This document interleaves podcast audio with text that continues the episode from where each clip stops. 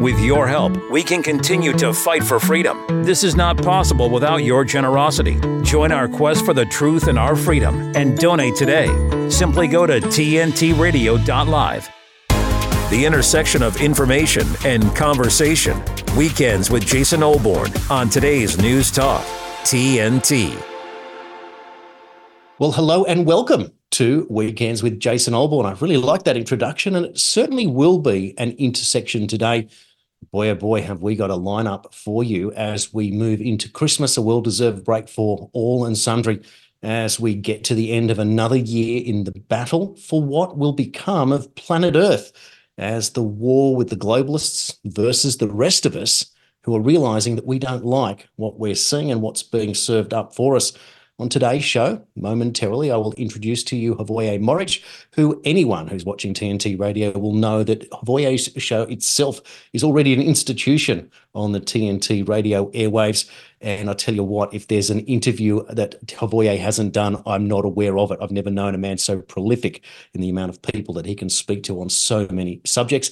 And today he gets to be the subject of the questions, which is going to be very exciting.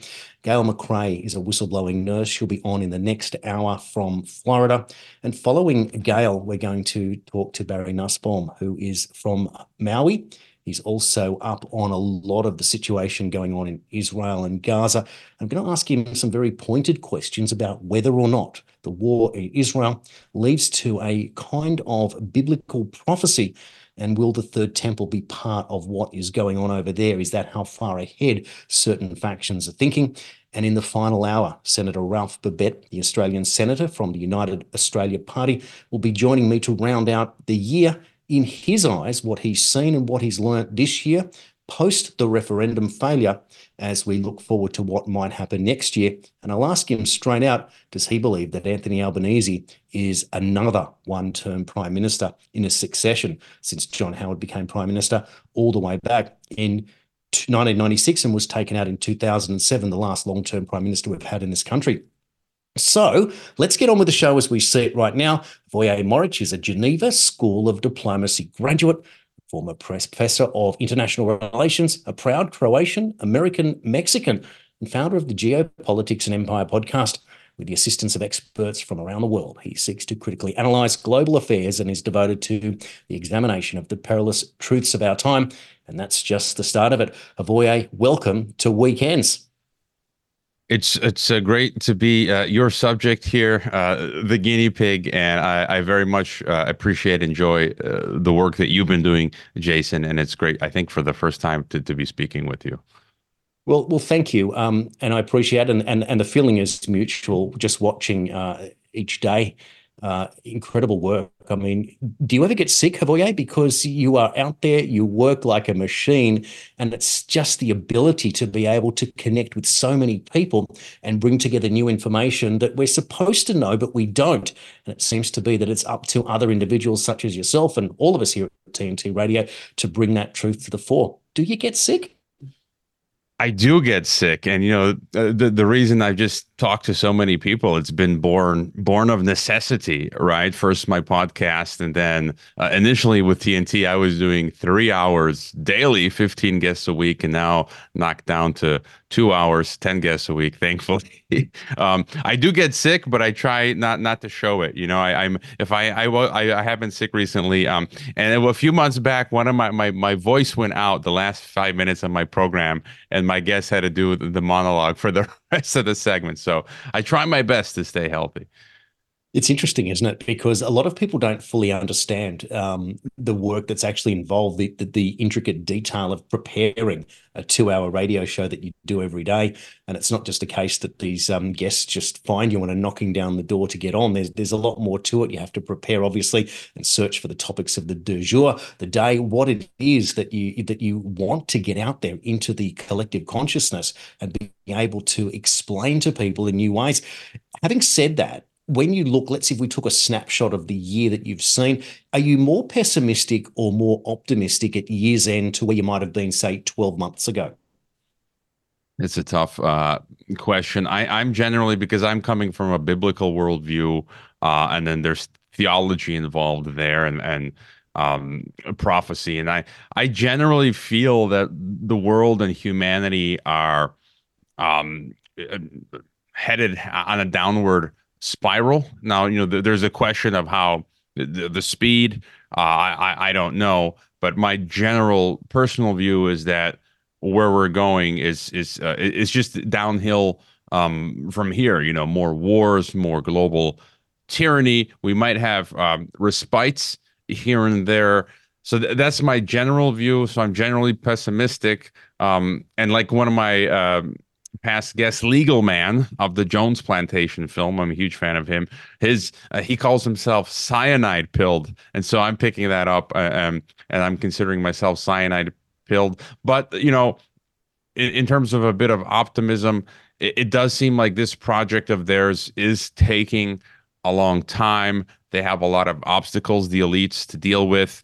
Um, you know, th- their systems fracture and collapse, and so I, I think they will eventually build this t- global totalitarian system, but it will not last for long. I think history shows us that complex systems just uh, they always they always eventually uh, collapse. So I'm I'm generally pessimistic, but um, I think I do what I do day in and day out with a good attitude. I'm I'm not depressed. I'm not sad. I'm joyous. I, I you know this attitude. Bring it on, you know, globalists. You know, it was actually uh, Australian broadcaster Alan Jones who wrote as a speechwriter for former Prime Minister Malcolm Fraser, and the, and the, and the quote was, "Life wasn't meant to be easy." There's no reference to that earlier that I can find, uh, at least in Australia, and and I guess that's part of the point, isn't it? That nothing that nothing that's uh, that's worthwhile comes easy, and nor should it. It's the idea that you know you think that when you're growing up, perhaps as a as a young person, you go through the education system, and one day you discover that there's a thing called a lottery, and you realize I could just earn my entire life's earnings through buying one ticket and winning a twenty million dollar payout, and that would be the end of it. But of course, that's you know one in 15 million people that that might ever ever occur to two people in the whole australian population. So you can't go down the idea thinking that you're going to get either a silver spoon um, put into your mouth when you're born or or be the lucky person. So you at some point in your life unless you're the one person that becomes the movie star the tennis champion the the cricket champion someone like that it's just not reality for the vast super majority of, of the population. And so it is that we we walk down this pathway and and go what is it that we want to do? And and for some of us we've ended ended up in this situation in the last three years that we are now competing against the mainstream media and the narratives that have been pushed on us for so long. Given all of that information that I've just sort of brought out there, Hrvoje, when was it for you that you realized that there was something terribly wrong and that there was a, a different narrative that we weren't being told? When was your, before your cyanide pill, when was your red pill moment? Going back, um, probably in the two it's hard to say in the 2000s right? And again for me it, it, starts with the bible right? Age 17 no one pushing it on me. I was just bored one summer on the croatian in dalmatia on the croatian uh, beach.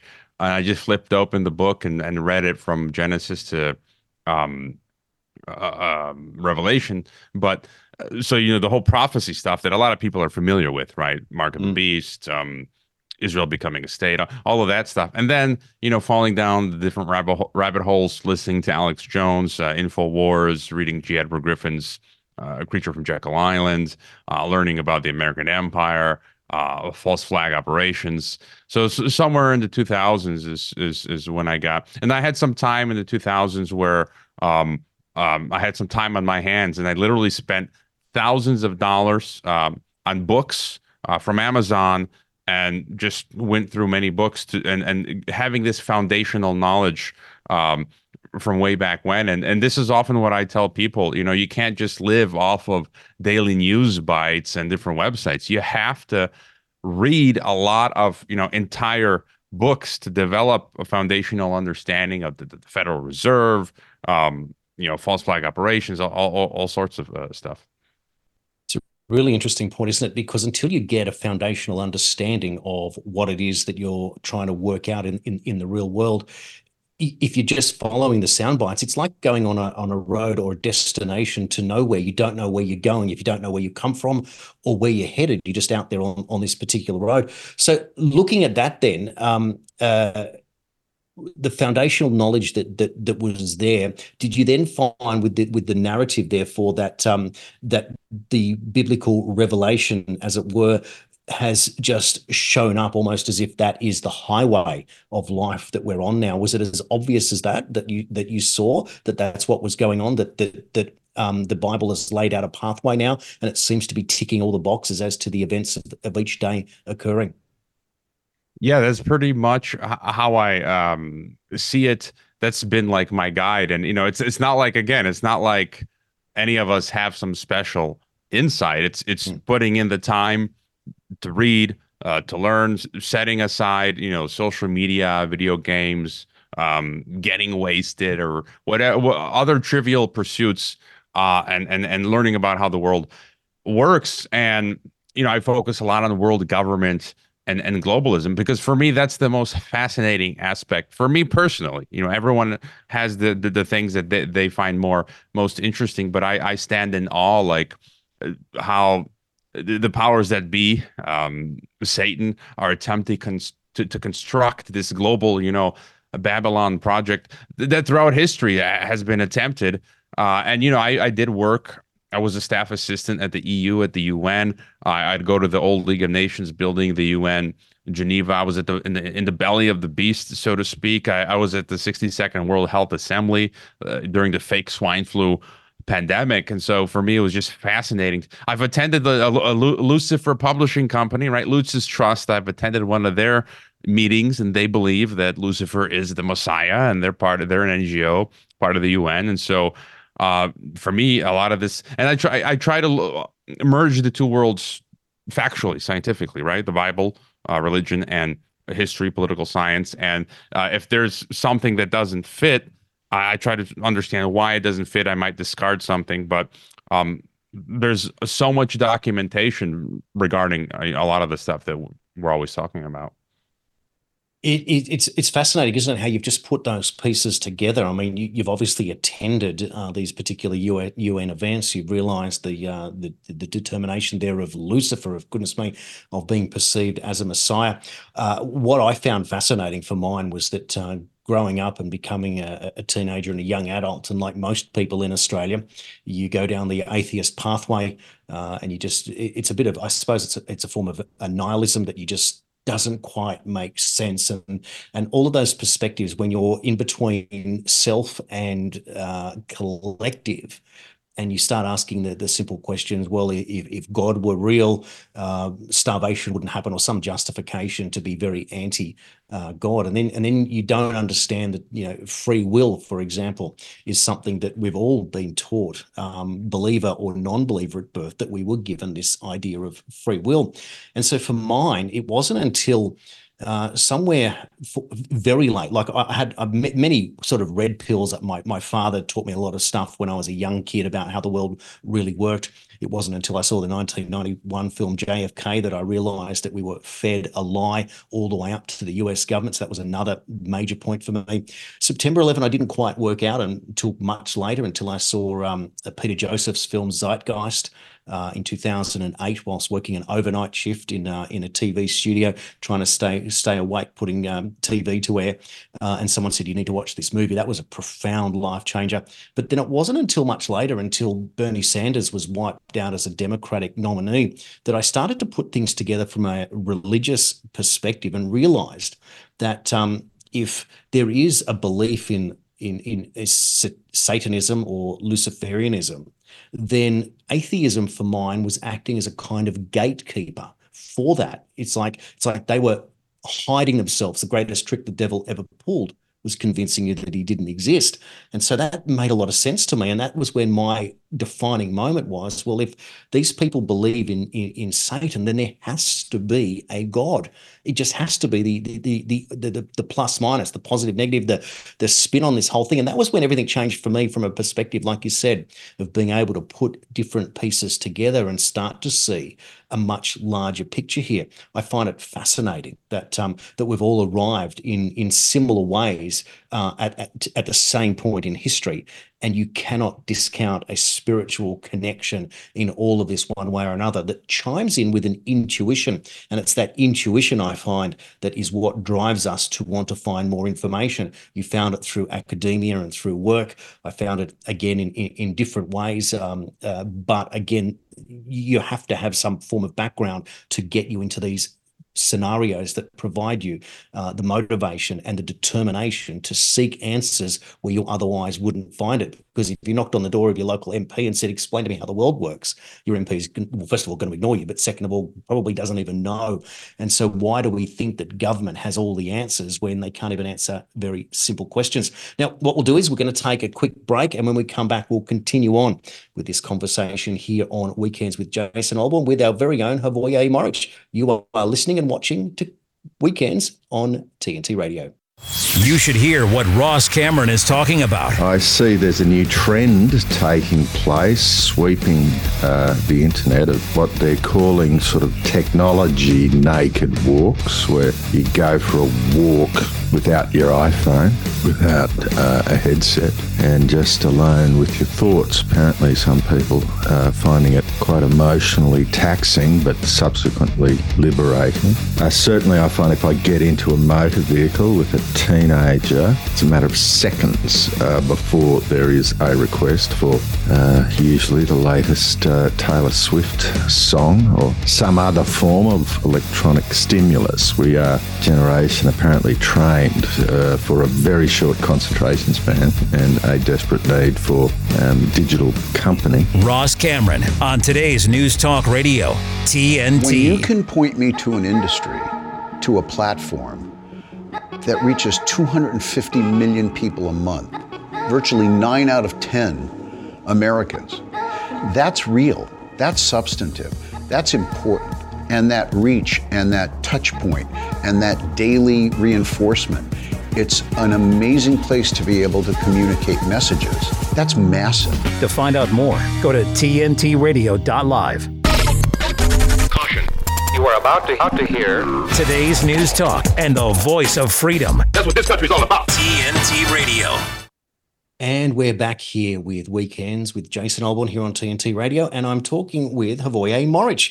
You may have been watching his or listening to his shows for the last couple of years. Prolific interview program. It's wonderful again to be able to catch up with Hrvoje. Now, Hrvoje, moving forward during COVID, you were um, uh, moving around the world. I, I remember listening in that you were at some stage you were living in Croatia and now you're back in Mexico. What was the reason that you were able to or, or decided to move back to Mexico? Well, I, I was um, in in Kazakhstan more specifically. So I was uh, 2017 to 2020. Uh, I was in, in, in Kazakhstan working for uh, then President Nursultan Nazarbayev, technically for the Nazarbayev Intellectual uh, School, and then COVID. COVID 1984 hit, as I like to call it. Uh, in, in fact, if you remember Spiros Skouras, um, who had a wonderful program, who was twice deplatformed, I was on his program I think March of 2020 when I started using COVID 1984. Someone actually sent me 20 bucks through PayPal because uh, they, they they they they had that was the first time they had heard anyone say COVID 1984. But when COVID 1984 hit, for me that was the moment that said, you know, my plan was actually after Kazakhstan because uh, my contract would be re- renewed yearly and I'd worked there for you know however many years they'd give me. It, ultimately, it had been four years. My plan was after Kazakhstan to go back to Croatia. We had a home on the Dal- uh, on the Adriatic Sea in Dalmatia on the coast. Go back to you know where my forefathers come from, and enjoy life in Croatia. But you know, Klaus Schwab, he's got other plans. Uh, and then when COVID hit, my interpretation was this: there, there's no pandemic.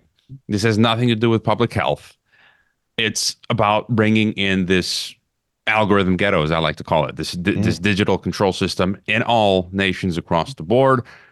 Um, and then I just determined because I'm a citizen of three nations: U.S., Croatia, and Mexico. And Croatia being in the EU, as I like to call the Fourth Reich, Euroslavia, um, uh, the new European Soviets. Uh, I I thought that, you, that I'd have I could buy more time by going back to Mexico uh, a little bit more freedom.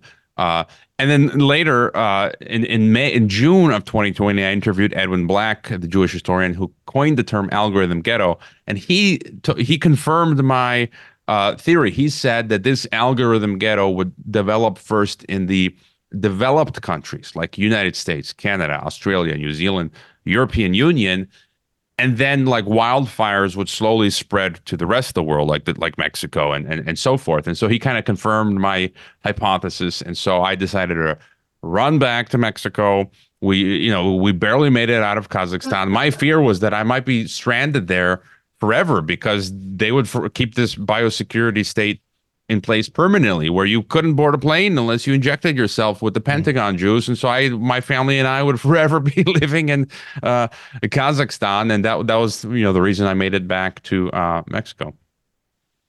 An incredible story because it's one of preemptive, uh, a survival strike, if you like, because you, you read the writing on the wall and you say, no, this isn't for me. And there are many stories of people being able to change the way that they live their lives uh, during that period of time. Um, I just want to ask, uh, how did you know in terms of um, putting the pieces together and arriving at the term algorithm ghetto and excluding all other knowledge to realize that this must be the pathway to the mark of the beast. Some might say, oh, look, that's a conspiracy theory, it's a confirmation bias or something like that. To people like you and me, it was kind of obvious. But was it that simple or was it just a combination of the work up until that point and, and many other people who you were like minded with also arriving at the same point?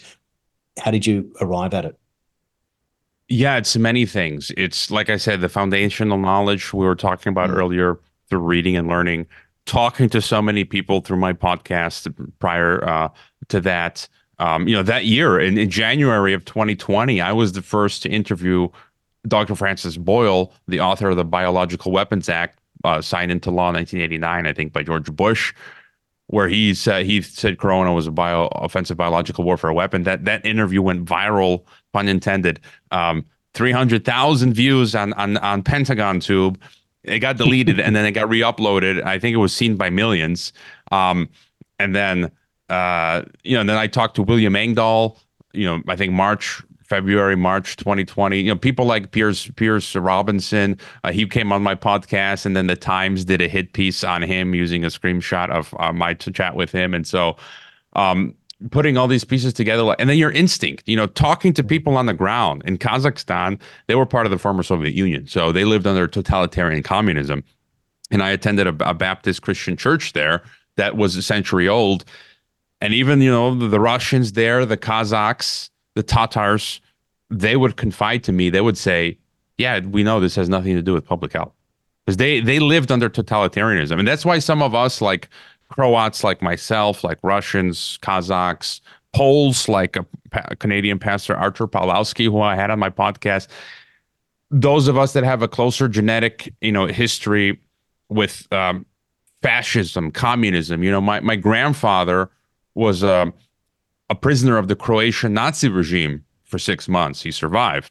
Um, we, you know, my parents lived under the communist Yugoslav regime, and so we can detect tyranny in a second whereas mm. other people like in mexico they haven't had these experiences and so a lot of people uh, complied you know with the with the regime with the covid regime here. And so people in kazakhstan be like yeah we know this has nothing to do with public health. This is this is this is and and the pastor there would say yeah I, I think this has related to the end times. Um and so yeah, it took a lot of tuition, uh, in, in, intuition to figure that out. And you know, it was very insane in Kazakhstan. They actually the government issued every citizen or foreigner a card. So I had I had, I had a card. I wish I still had it with me. Which one day you could not leave your house at all. You were under lock, literally locked into your house, an apartment. And then the the only every other day could uh, one person from the household leave with this card either to go to the bank, pharmacy, or, or, or supermarket. And there were actually police patrols on foot and on vehicle. Uh, three police uh, walking together, a trio, um, checking papers, papers, please. And, and so, I mean, this was you know absolute insanity. It's it's offensive to think that you can just change society in such a way to prove your point that this is such a scary thing that we will do anything, we will change all the rules, we will break all the rules just to enforce this particular idea. It's fascinating that uh, that you mentioned um, the, the, the, connection there with um, being locked up, etc., and the Nazi regime. My own grandfather was um, held up in a Siberian concentration camp for many years for protesting against communism in Russia um, back pre-war, and he managed to escape uh, and uh, run back to Russia. He met my grandmother and uh, became a refugee landing in Germany. Uh, quite incredible, where my mother and my uh, uncle were born in the mid 40s before uh, coming to Australia. They were waiting to to get. They were given. There was three choices they were told about. One was to be able to go to Morocco, which they didn't want to do. Another one was the United States, and then Australia popped up and said, "Yeah, we'll take you." And they jumped jumped on the next boat and arrived with four suitcases between four people. My mother never knew a cousin or an uncle or an auntie it was just the four of them, and that's how they survived, staying in a, a Bathurst, uh, which is in uh, in New South Wales, a, a, country town, in a refugee camp there for six months or so before they eventually got out and settled in a southwestern Sydney suburb of Liverpool, where my grandfather became a, a watchmaker and a jeweler, and to the day he died, he never learnt to speak English in Australia when my uncle used to say to him, Pop, why don't you learn to speak English? And uh, and he only ever spoke Russian. He said, Ah, English. He said, never catch on, and that was uh, that was his way around it. But he just never wanted to do it, and just that's how they assimilated. But uh, quite incredible. My uncle went on to become a, a lawyer. My mum was a nurse, and uh, and and that was just what you did. But quite incredible again, as you said, to be able to sniff tyranny where others can't. But what I don't get is how my brothers, for example, didn't smell it the same way that I did and chose to go down the pathway to believe what was going on. I find that fascinating that within certain people, within certain families, despite an upbringing, how again, some people get it and some don't. And maybe that's why this has been so effective. It's uh, it's it, it's quite disturbing in many ways to think that you can't break through with your own family, that your family will take the side of, of, of the government over their own family members. That might be just a, a, case of Western society, it might be a case for all societies. But um, just thinking about that, though, now I, one of my brothers is starting to uh, ask questions and listen. And I find that fascinating that uh, we've, got to a point now that uh, there is a change in the system. And so it is that uh, this is part of the work that we do here on TNT Radio is to be able to provide uh, important information at the cutting edge of, of what's going on in the world right now, but also to be able to relate it back because there must be more and more people every day looking for resources to be able to understand what's been going on and why things never added up the way that they have. Have you had experience that you're starting to notice that people who were once resistant to what you might have said are now a little bit more observant and trying to listen in or even ask you questions? I think so. I would like to think so. You know, just going back to Kazakhstan for a moment in 2020. So I, I had been teaching, uh, you know, since 2010 at the top high school and university in Mexico. And I was the conspiracy professor. I was teaching economics, history, political science. Uh, I, even at that time, I was Skyping in Daniele Ganser into my classroom. Lord Christopher Monckton, who I just saw was with Marc Morano uh, recently on TNT Radio. So, you know, 10 years ago, I Skyped Christopher Monckton into my class. I taught environment and international relations. He, he talked for two hours with my students who mostly were leftists who believed the official narrative. Um, but during COVID, all of a sudden, I'm getting, and I, I barely use even like Facebook. I, I don't, I no longer use WhatsApp. And so I'd get WhatsApp messages, Facebook messages from former students. And, you know, for those 10 years, I was this crazy conspiracy guy, la, la, la and all of a sudden covid happens and they're like oh, what professor what what's going on? You were right you know because i was talking about this global dystopia that would come this technological control system you know a decade before covid the world government. And so kind of as you point out and even during covid a lot of my mexican npc neighbors or friends um, i told them before they initiated the lockdowns in mexico uh, I told them, yeah, they're going to do it. They're going to do this, this, this, and this. And then it happened.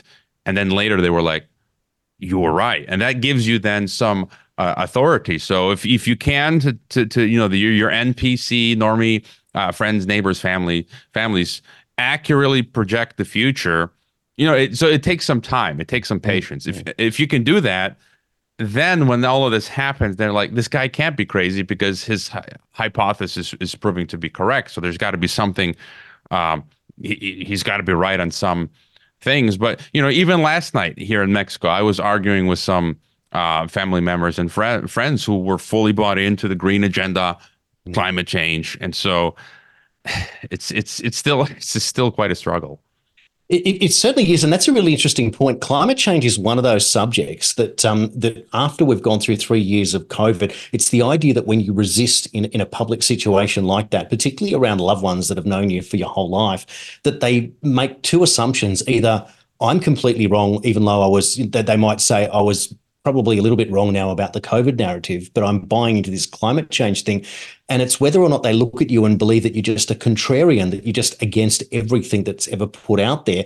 And that, again, it's yet another form of obfuscation that allows them to be in another step in towards denial. That was the point I was trying to get to there. That it seems that that all these things are certainly related, We've got uh, footage of that fellow from uh, CNN on that um, Project Veritas video saying that after COVID is done, we're going to jump onto the climate change agenda, uh, almost as if he thinks that CNN has got this special role in the world to play, which for mine just says that this is an Operation Mockingbird trademarked business here. And this is what is coming down in our 4 a.m. Uh, meetings. And this is what we'll be doing. And it trickles down into the um, into into the staff there at CNN. Okay, we're, we're over with COVID. We can't get any further with that. Let's hit the climate change uh, narrative here. Now, that's where we go forward from this point, the climate change narrative, the food narrative, the the um, uh, the, the, the, the potential potential famine that may come if if all of a sudden here in Australia there's talk of putting mRNA vaccines into cows for two diseases, one of them lumpy skin disease and some other disease, something very minor. Uh, but that's going to be the justification, and it's almost as if you expect that um, the price of beef will uh, will rise astronomically as as less cows are, are alive to be um, sold to market, so to speak. So that's another uh, situation that we're looking at in the future. Um, and you did say yourself earlier that you expect that that somewhere along the line here, the people will work it out and resist. At what point do you think that something like that would be a trigger? And I mean, we speculate on all of this stuff. Do you think it'll be when there's no food? Do you think it might just be when people realize that their cash is no longer accepted at the shop that they want to spend it at? What type of, because it's often not what you expect it is. I thought that, you know, trying to vaccinate every single person in the world without, with it being an experiment might be a, a moment, but that was just a bridge too far. Yet all of a sudden there's a lot of resistance when the price of people's rent goes up or the price of their mortgage goes up because of an interest rate rise. That changes things. It's like one direct consequence is enough, but which one is it? How do you expect we might stumble across it and we wake up one morning and go, hang on a second, how come all the people are now thinking like we are? What might be such a trigger? Well, um, I'm not so confident we may reach such a trigger. Like when we look at the digital um, aspect. Even here in Mexico, I see all. I just read, you know, Target uh, will be entering, you know, the American, um, very popular American shopping um, hmm. store. Uh, Target will be making its way into Mexico now. Uh, you got all over the place. You got Starbucks, you got KFC, you got Amazon, you got Costco, you got Walmart. Um, it's it's almost like living in the U.S. now here in Mexico, and people just they love this comfort. They love the digitalization. Uh, there's you know places now where it's just QR code menus here in Mexico, and, and people just lap it up. And so I, when it comes to like the cashless system and the digital ID stuff, I don't see much resistance that's my fear but you know if, if it comes you know usually when it's when um you know with the french revolution they say when when people spend 40% uh, or more of their the income on food, that's when you get to like re- revolution level. So, and like Gerald Celente says, if if if you got nothing left to lose, you lose it. Uh, so th- that could be a crisis uh, point. You know, here here's an example. Just two weeks ago here in Mexico, I forget the name of the town. I think it was in the state of of, of Mexico, and there was a small town that kept being extorted by cartel members, uh, cartel members, and um, criminal organizations and they I, I don't I don't know ex- exactly all of the details, but I think they maybe they had called all of the, the the the town into the plaza for whatever reason. Basically, a lot of people came into the plaza, and they had had enough of being extorted, and they didn't care about dying, and they went at it with machetes with the cartel members with guns, and they got like killed half a dozen cartel members, and cops the authorities came like hours later because the authorities are colluded with the cartel members. And mm-hmm. the people just had enough. Like, we don't care. We're, some of us are going to die, but we're not going to pay any more money to you crooks. And so I think that that was a perfect example of what you're uh, asking now. So when it gets to that point of they were overreaching the cartel members in terms, you know, they'll ask the extor- it's like mafias back in the day. They they would ask a monthly fee from business people, even from people just who don't even have businesses, like 10%. I don't know the percentage, but they could be asking 10, 20, 30, 40, 50%. And at some point, you know, you reach that like I'd rather die than uh, be subject to this.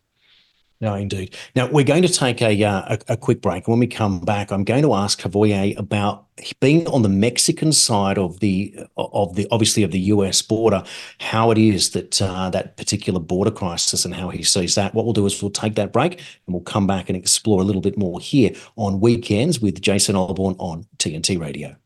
Give me a minute with TNT Radio's Steve Malzberg. Folks, this happened a few weeks ago, but it's such a heartwarming holiday story. I want you to watch. New York Mets superstar Pete Alonso has a foundation that helps veterans. Here it is. Pete Alonso, his wife, the Alonso Foundation, obviously was influential in helping. Oh my God. I mean, you never know who's watching in New York City, right? Right. Maybe he's watching today. If you could say anything to Mr. Alonso, what would you say to him Yeah. right now? If you could look.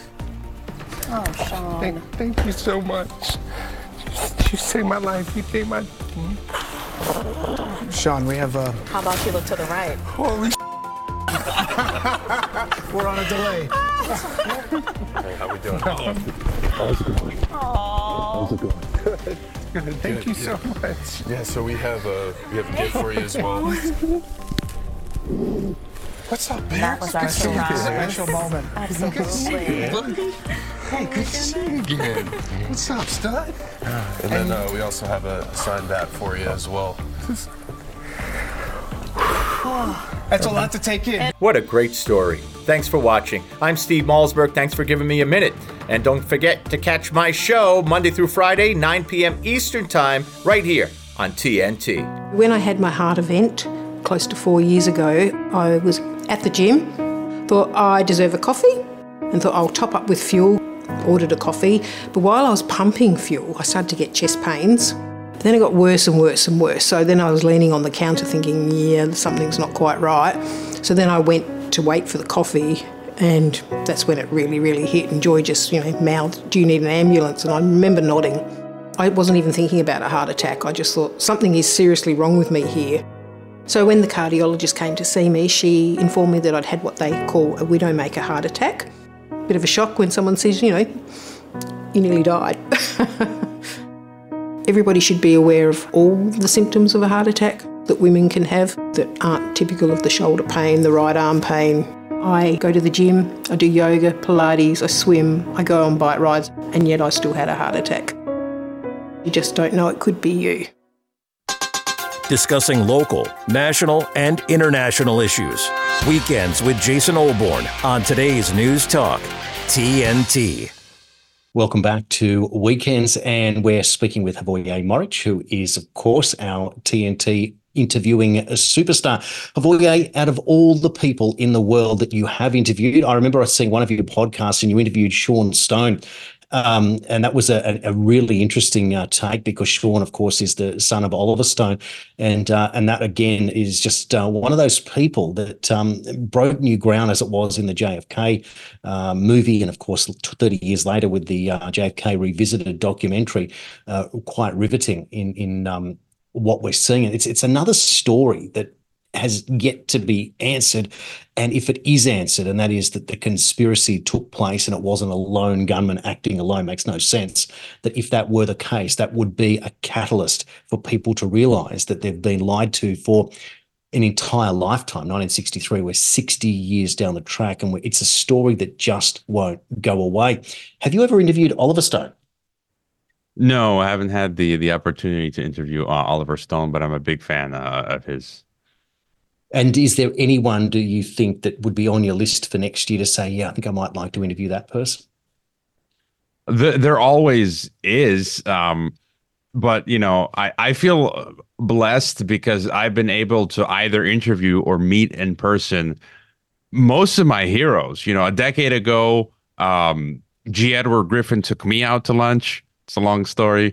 Uh, I spent a day with Daniel Estulin of Bilderberg fame here in Mexico, organized a conference for him. Met Ron Paul this year, had him on my podcast. Um, interviewed William Engdahl over a half a dozen times. I'm a huge fan of his his books. Paul Craig Roberts so many times, and just I for for me, I'm like. I've I'm done. Like you know, I've I've I, am happy. I'm like I, have rounded out most yeah. of it, but th- th- there are you know some people that I've tried to uh, get on. Like I'm, I, I really enjoy the work of the Russian intellectual Andrei Fursov. Um, and, I, and he, he was gracious enough to kindly reply to me saying, "Sorry, I'm I'm busy." And uh, he, he, you know, he he had many interview requests from Russian media that he hadn't fulfilled, and so, um, you know, I, I haven't been able to interview him yet. Uh, and you know, a few folks like like that. Yeah, it's fascinating, isn't it? Because uh, it, it's obviously a, a, part of what we do in our roles is to be able to speak to people that are obviously interesting uh, and related to the news of the day. And of course, you always look forward to uh, to that next great interview. But equally, everyone has a story to tell. And that's what's quite incredible about the role that we do, because you might speak to someone today and in a year's time, they have a completely different story, new developments in people's lives. And it is that inspiration in, in, in allowing people and providing them a place to tell that story that uh, it, it obviously motivates other people. Now, we've touched on uh, Croatian background, Mexican background, but we haven't really talked about your American background. What I'd like to do is ask you, how come you can live in Mexico and you don't want to cross the border into America? What's wrong with you, Hrvoje? I mean, I, I, do go from from time to time uh, to the. I do visit the United Soviet States of America, as I like to call it. uh, I, I do make ventures into the empire. I'm living on the outskirts of empire uh, right now. Um, but you know, I'm, I'm born in Chicago, uh, Illinois, but I just and I talk about this frequently with Mexicans here, uh, Mexicans who've lived in the U.S., with foreigners, with Americans, and I just have this gut feeling. I just I don't feel comfortable anymore in America. In, in some ways, I feel kind of spiritually uh, oppressed. You know, one of the reasons I left was because I feel that it's one of the places that's got the highest level of temptation to to sin, mm. from my view. You mm. know, um, just a lot of. I don't know, just, just, it's just it's like candy, like Disneyland, and, and you know I kind of wanted to seek a God and and get away from a lot of those temptations. And I, I went to the Gobi Desert, right, Mongolia, as far away I could from civilization, and so yeah, I don't know. I just kind of feel I enjoyed life in Mexico much much more. It's more, I feel people are more authentic here still big family uh, oriented, uh, lower cost of living, and sunny every day, and and and that sort of stuff. So yeah, I still don't feel like returning to the U.S., but you know, it's it's an individual uh, thing. Do you hold hope that there can be change in the U.S. after the next election? It's a tough question. Um, I think there's always hope. Hope is never lost. Um, I, I don't pretend to know. Again, you know, d- despite what we talked about prophecy, who knows what's going to happen? You know, there's talk about the balkanization of the United States. You know, Igor Panarin, this Russian academic, ten years ago, posted this map of the you know dissolution of America into five parts. Other people have done that. Um, I do foresee, you know, a potential civil war scenario. At least that's what some people want. Some of the elites. Maybe it won't happen. Maybe America there will be a resurgence. Um, I, you know, being myself a former professor of history, it's just it's it's really hard to tell. And I'm willing to say things can go in many different directions. You know, there are many factors. You've got the aristocracy, different financial oligarchic interests who sometimes between themselves compete. Like we saw with the Civil War, the British Empire had wanted to break uh, America to, to, to, to, retake it. Uh, and so, yeah, there are many different plays uh, at hand. And so, uh, you know, I'm not going to throw in the towel just yet. Do you think in everything that you're observing here, if there was one just one truth that could come to the surface that you believe we're not being told. Could you identify one truth perhaps that would that, that would be the one that you would call on if you had one wish to, to get something like that to happen? What would you want to know? Are you speaking like in, in secular terms? I, I, I guess like when you well, mean I, like. I, I, guess we could. That, that's a, probably a, a, nice way to start, and we can obviously um, a, advance that. But I think that's probably fairer. Oof! If you think about all of the stuff from JFK, right? Mm. 9 11, COVID. I think at this point in time, I personally would want maybe the COVID stuff Hmm. to come out because I feel, you know, many people that I've spoken to as well, they would say there's a common, you know, Ed Curtin, who I've had on the sh- uh, TNT show on my podcast. I think there's a thread that connects JFK, 9 11, COVID 9 11. Uh, and, you know, I, I've had this thesis, and other, some of my guests have as well, that the people who perpetrated 9 11 are, are the same that perpetrated COVID 9 11. And that it was like phase two of the same program because you get the, you get the the Patriot Act and the security states uh, as a result of 9/11, and then you get the biosecurity state. It's like level two uh, of uh, after uh, COVID, and I think um, it's and, and I think it's it's the biggest tyranny that we've seen. COVID, COVID. You know, it it goes far beyond 9/11 or JFK. I mean, it was global in scope. And I interviewed Marc Faber, the famed Swiss um, um, in, in- investor on my podcast, and he he made a good point from a, a secular point of view that it's unprecedented precedented in human history. COVID, like that, all countries on the planet did the simultaneous totalitarian thing. Whereas, you know, in previous history, you, you didn't have empires that covered the entire globe. You might have one section of the globe fall under tyranny, but never where the entire planet in unison um, did this tyranny. So I think I, I guess I'll I'll- I'll go for COVID. No, it's it's, it's really uh, interesting, isn't it? A perspective because it feels like it's a house of cards. Because if one of, or, or a Jenga deck, if one block is taken out, the whole thing falls apart.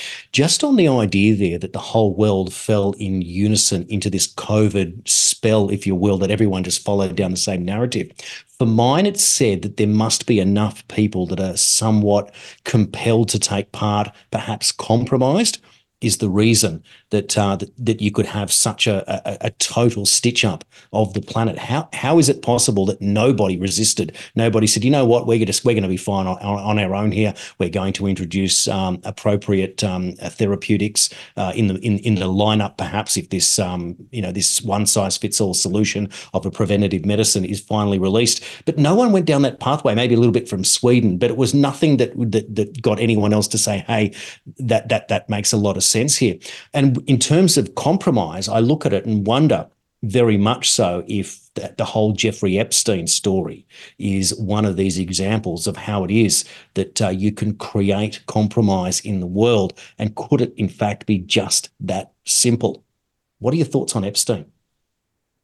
Yeah, I mean, um, I think this is where we also get maybe a little metaphysical, uh, spiritual. That there are dark forces and da- dark networks um, at play that that span the globe. And you know, one memory I have from Geneva, uh, I studied a, inter- uh, masters, but one of the master students who was from Africa, Gabon, you know, and I talked a lot about Freemasonry and this sort of stuff because a lot of the people, you know, a lot of these elites are Fre- Freemasons, among other um, memberships. And I view Freemasonry as, you know, it's it's it's part of that metaphysics. It's that part of that interface with the prince of the power of the air, right? The supernatural, Satan, and um, the powers that we see of nation states and beyond.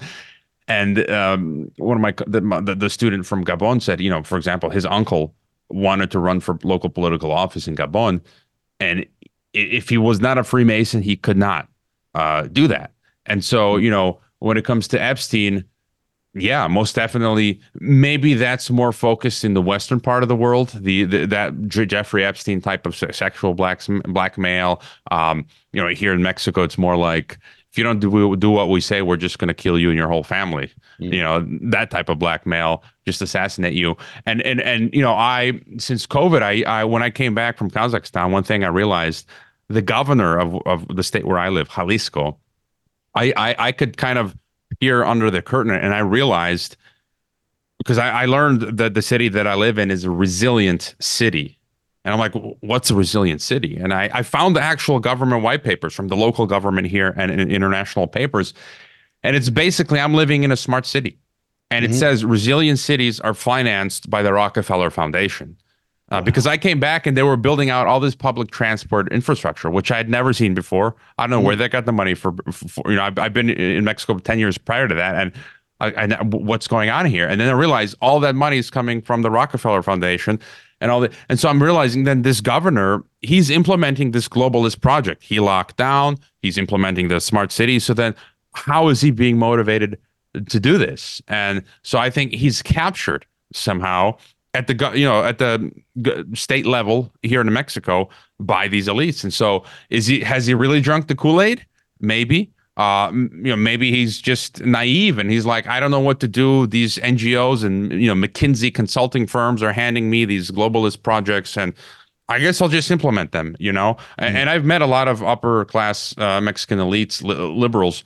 They really believe this UN SDG stuff. Like they really believe it.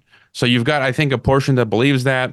Uh, another portion that they're happy to just take money and do whatever they're told, uh, and then others where we get more darker, where maybe they're blackmailed sexually um, with money, or we're going to kill you if you don't do what you, do what we say.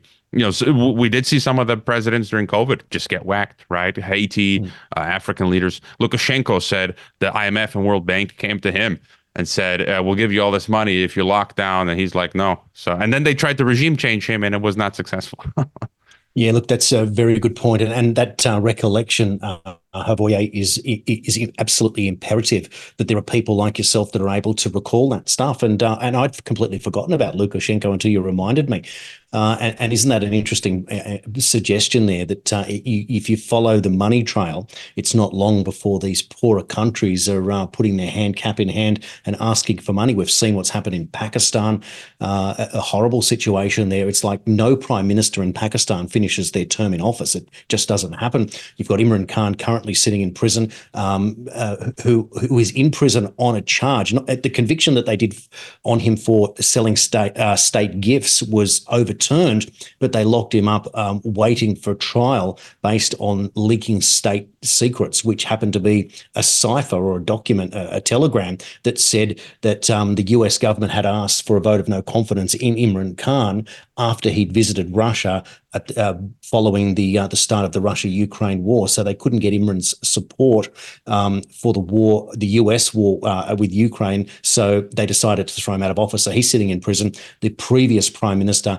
was um, also convicted. He's now back in Pakistan, but he's not allowed to run based on his conviction. And he was three times a prime minister in that country, and three times his his terms were cut off. It seems impossible that you could even live in a situation like that. But somehow this information doesn't seem to permeate down to the people and spark a, a complete revolution. It's always like the powers that be can still control, whether it's through money supply, through military, or some other arrangement. And that's why I think there is such an enormous significance if we can understand how it is that um, that this compromise system works. And I feel like January 1, hopefully with the release of, say, 160 or 170 names of Epstein associates, it may well be the start where the mainstream media starts probing and asking questions, but I don't hold out a lot of confidence. But that for me provides an enormous opportunity for us here at TNT Radio and other independent news sources to be able to really dig in in that scenario. does that give you confidence that uh, in our roles here, at least, that um, next year is going to provide enormous scope for a lot of news that will break in areas that we've been focusing on already for a very long time?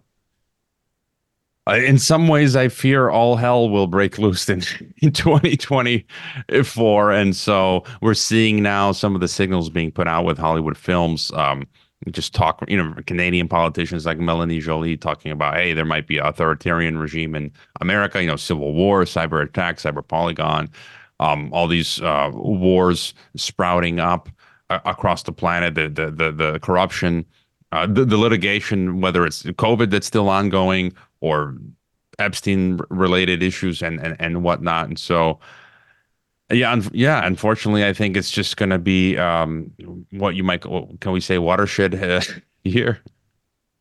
Yeah, look, absolutely. And uh, I'm not sure if you saw it, but our very own Chris Smith put out a wonderful video that you can catch on our website or on our Twitter page or X uh, that explains what he's looking uh, for next year, predicting that 2024 will be the biggest news year yet. And it just seems that that will be the case because the establishment is on the ropes and uh, there is a growing amount of people in the US and around the world that have simply had enough realizing that things don't add up. We've reached the end of uh, of our hour, Hrvoje. Bef- before you go, I just want to say, look, Merry Christmas um, to you and, and your family, and thank you for providing all of us uh, an incredibly entertaining and informative uh, double hour each day. I know how hard that is to put together, but I really look forward to next year to uh, maybe having some more of these chats on, on, this show on the weekends, or just following along with the work that you're doing, um, because it is just a, a wonderful service and quite incredible. And I didn't get to ask you if you'd ever return to academia. A quick yes or no. Do you think you'd ever do that again?